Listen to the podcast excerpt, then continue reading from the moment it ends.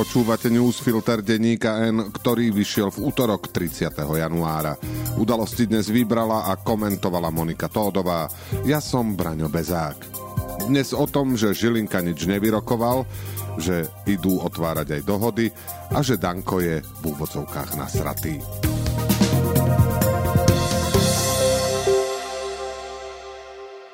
Po prvých dňoch nového týždňa už vieme, v čom koalícia ustúpi Európskej komisii, opozícii a plným námestiam, ktoré kritizujú nové trestné kódexy. Z pozmeňovacích návrhov, ktoré predložil Tibor Gašpar, už vieme, že pôjde len o nevýznamné symbolické ústupky a bude horšie. Minister spravodlivosti Boris Susko priznal, že v trestnej agende iba začínajú a v skutočnosti sa chcú pokúsiť revidovať právoplatné rozsudky, konkrétne schválené dohody o vine a treste so spolupracujúcimi obvinenými. Aj z čerstvých výrokov Andreja Danka vyplýva, že sa len rozbiehajú a k zásadným zásahom do chodu štátu pristúpia až po prezidentských voľbách, pretože zatiaľ ich brzdí kandidát na prezidenta Peter Pellegrini. Polovici januára sa generálny prokurátor Maro Žilinka stretol s predsedom parlamentu Petrom Pelegrínim a ministrom spravodlivosti Borisom Suskom a povedal, že predloží vlastné pripomienky k novelám trestných kódexov, ktoré sú v parlamente v skrátenom legislatívnom konaní. Treba totiž podľa neho zaručiť, aby sa neznižovali možnosti štátu v boji proti závažnej kriminalite. Žilinka sa prijatia svojich pripomienok musel u Pellegriniho doprosovať listom, čo spolu so samotným faktom skráteného legislatívneho konania vlastne len dokazuje, že ani Žilinkov názor nikoho v koalícii extra nezaujímal. V pondelok večer poslal poslanec Smeru Tibor Gašpar pozmeňovacie návrhy opozičným poslancom. Ak toto je to, čo navrhol Žilinka a podľa predsedu parlamentu Petra Pellegriniho Gašpar zahrnul aj jeho pripomienky, tak je zrejme, že Žilinka nič nevyrokoval a možnosti štátu v boji proti závažnej kriminalite sa naozaj znížia, a to veľmi radikálne. Opoziční poslanci mali iba noc na to, aby si Gašparové pozmeňovacie návrhy preštudovali. V útorok už od rána o nich rokoval ústavnoprávny výbor. Už toto samo o sebe je nehoráznosť. K takým veciam, ako je trestná politika štátu, výška trestov, premlčacie lehoty, trestné sadzby, by sa mali vyjadrovať odborníci v rozsiahlej diskusii. Len oni vedia posúdiť, či takéto zmeny môžu niečomu pomôcť. Medzi sudcami, advokátmi a prokurátormi, ktorí sa k textu novely doteraz verejne vyjadrili, bolo len pár výnimiek, ktorí ju podporili. Ostatní už teraz hovoria, že dôjde k vážnemu ohrozeniu bezpečnosti a k zvýšeniu kriminality. Ďalšou nehoráznosťou je, že trestnú politiku štátu určuje obžalovaný bývalý policajný prezident Gašpar. Na tohto súčasného poslanca Smeru podal prokurátor úradu špeciálnej prokuratúry ešte v decembri 2021 obžalobu za zosnovanie zločineckej skupiny v polícii s cieľom páchať korupciu, zneužitie právomoci verejného činiteľa alebo ohrozovanie utajovaných skutočností. Ide o kauzu očistec, kde sa Gašpara týka 6 z 20 skutkov. Ani táto obžaloba poslancovi Gašparovi nebráni, aby s kamennou tvárou hodinu obhajoval znižovanie trestov za korupciu na ústavnoprávnom výbore, poučoval opozičných poslancov, že nevedia diskutovať, kritizoval európsku prokurátorku a hanebne osočoval čestných vyšetrovateľov alebo prokurátorov. Všetko, čo koaličný poslanec Gašpar predložil, je len hra s číslami. Podstata zostáva rovnaká. Ruší sa špeciálna prokuratúra, znižujú sa tresty pre korupčníkov, zlodejov a podvodníkov a hanebne sa skracujú premlčacie lehoty. Posledná z týchto vecí priamo pomôže viacerým vplyvným ľuďom blízkym vláde. Ako v článku upozornili Mária Benedikovičová a Veronika Prušová, ak bude novela platiť čo i len jeden deň, budú premlčané skutky Petra Kažimíra, Petra Žigu, Miroslava Výboha, Petra Košča a Jaroslava Haščáka. Aké zmeny priniesol Gašpar? Značná škoda je teraz podľa zákona približne 26 tisíc eur. Ministerstvo spravodlivosti ju navrhlo posunúť až na 350 tisíc eur. Gašparov pozmeňovák to upravuje na 250 tisíc eur, čo je v porovnaní s terajšími 26 tisícami eur stále obrovský a ničím neodôvodnený návrh. Len na porovnanie pôvodne sa odborníci v novele ministra Karasa dohodli na tom, že to bude 50 tisíc eur. Od výšky škody sa potom odvodzujú aj trestné sadzby. Veľká škoda je teraz v zákone 133 tisíc eur. Vládna novela hovorí o sume 700 tisíc eur. Gašparov pozmeňovák to upravuje na 650 tisíc eur. Medzi pozmeňovacími návrhmi je aj prechodné ustanovenie, že všetky prípady, ktoré sa už teraz pojednávajú na špecializovanom trestnom súde, mu zostanú a neprejdú na okresné súdy, aj keď zmena výšky škôd spôsobí, že ponovom by tam už patrili. Vláda týmto zrejme reaguje na výhrady Európskej komisie, ktoré sa týkajú zákonného sudcu, teda toho, že ak už je prípad sudcovi pridelený, nemožno mu ho len tak zobrať. Ústupky, ktoré Gašpar predložil, sa ešte týkajú trestných činov, ktoré hovoria o tunelovaní eurofondov. Ukazuje sa, že ak na niečo vláda počúva, tak sú to výhrady Európskej komisie. Ale aj ich prijatie malo svoje limity.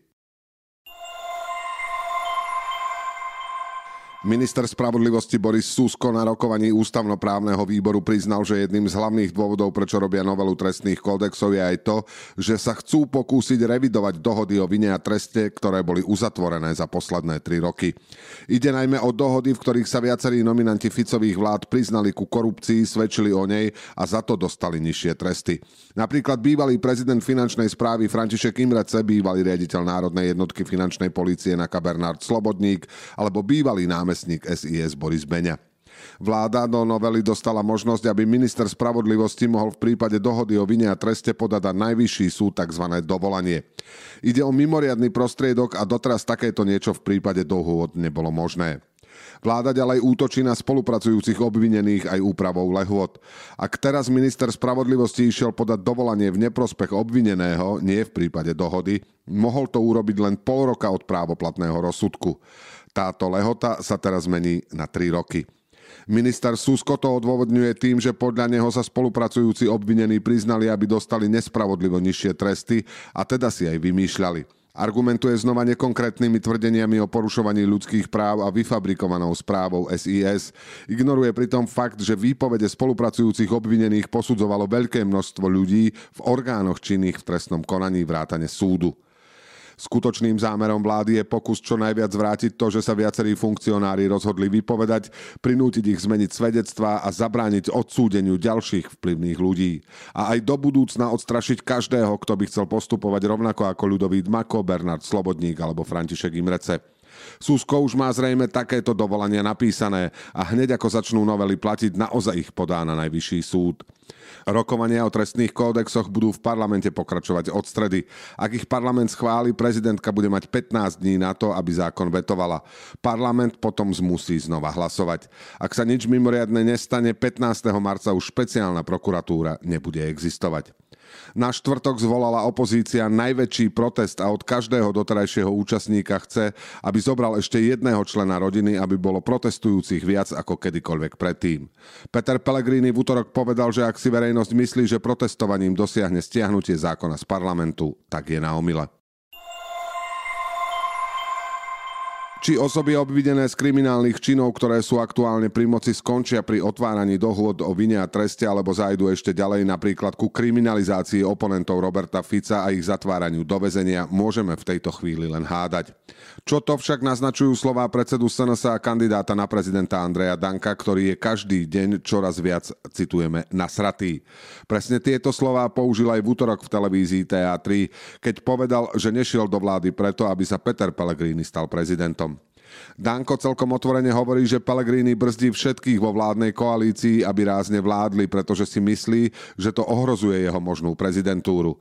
Ako prvý by chcel Danko zmeniť rokovací poriadok, aby mohli konečne poriadne vládnuť a nie zbytočne diskutovať, ale Pellegrini to odmieta a podľa Danka nevie reagovať na nové výzvy.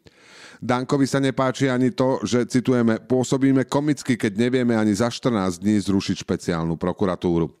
SNS žiada ráznosť, rozhodnosť, pretože Danko chce vedieť, opäť citujeme, kedy môžeme vymeniť šéfa televízie, kedy môže mať obsadené inštitúty v polícii. To je tá nezávislá zložka, ktorá vyšetruje trestné činy bez ohľadu na to, kto ich pácha. Danko povedal aj to, že ak Pellegrini získa moc, bude sa správať ako Michal Kováč k Vladimírovi Mečiarovi.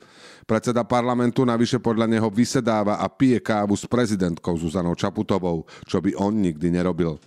Vládnutie je teraz podľa Danka chaos a anarchia a vyzerajú ako slabosi. Nahneval sa a odišiel z koaličnej rady a nepôjde ani na stredajšie grémium. Vraj už Robertovi Ficovi povedal, nech vládne sám s Pelegrínim. Kandidát Pellegrini na Danka reagoval tak, že sa mu zdá, ako keby chcel predseda SNS pred voľbami podporiť jeho hlavného protikandidáta Ivana Korčoka. Pellegrini mu nedáva zmysel, prečo inak by Danko na ňo útočil. So samotným Korčokom zatiaľ Pellegrini odmieta diskutovať. Nechcel ísť do debaty denníka N a zatiaľ ani do žiadnej televízie. Danko je navonok drsný, ale hodnota jeho slov má asi takú váhu, ako zisťovanie alkoholu v dychu vodiča 15 hodín po dopravnej nehode. Teraz ešte správy jednou vetou. Premiér Robert Fico oznámil, že má silnú výrozu, leží v posteli a musel zrušiť svoj pracovný program. Vo štvrtok ráno by však chcel ísť do Bruselu na Európsku radu, pretože sa podľa neho chystajú, citujeme, všelijaké zvláštne veci proti Maďarsku. Jan Kubiš odovzdal v Národnej rade 22 tisíc podpisov, aby mohol kandidovať za prezidenta. Svoje podpisy odovzdal aj Marian Kotleba, lehota uplynie v útorok o polnoci. Na Filozofickej fakulte prebehla v útorok večer diskusia o zrušení špeciálnej prokuratúry, ktorú zorganizovali študenti. Na úvod sa zastali Mareka Janigu, vystúpil špeciálny prokurátor Daniel Lipšic, ale aj sudca Peter Šamko. Slovensko dosiahlo historicky najlepšie umiestnenie v rebríčku vnímania korupcie od Transparency International. Organizácia to odôvodnila tým, ako sa za Matovičovej, Hegerovej a Ódorovej vlády bojovalo s korupciou na najvyšších miestach. Slovensko je podľa jednej zo štatistík druhou najrovnostárskejšou krajinou na svete. 10% najbohatších ľudí na Slovensku vlastní takmer polovicu celkového bohatstva. Inde je to viac, upozornil analytik Marian Kočiš. Úrad pre verejné obstarávanie potvrdil bratislavským vodárňam pokutu 392 tisíc eur. Firmu potrestal za obstarávanie, ktoré robila jej cerská spoločnosť Infraservices v čase, keď ju mesto plne neovládalo. Vodárne sa ešte chcú brániť na súde. Herečka Alžbeta Ferencová, ktorá podpísala petíciu za odstúpenie ministerky kultúry Martiny Šimkovičovej, povedala, že správanie ministerky nemá nič spoločné s kultúrou, ale skôr s nevzdelanosťou a myslí si, že v dôsledku vlastného strachu a ublíženia chce veľmi ubližovať iným ľuďom. Udalosti do dnešného newsfiltra vybrala a komentovala Monika Tódová a na záver posledné slovo odo mňa. Návrhy trestných kódexov sú v skutku restoratívne, teda zamerané na obnovu. Konkrétne na obnovu systému našich ľudí. Do počutia zajtra.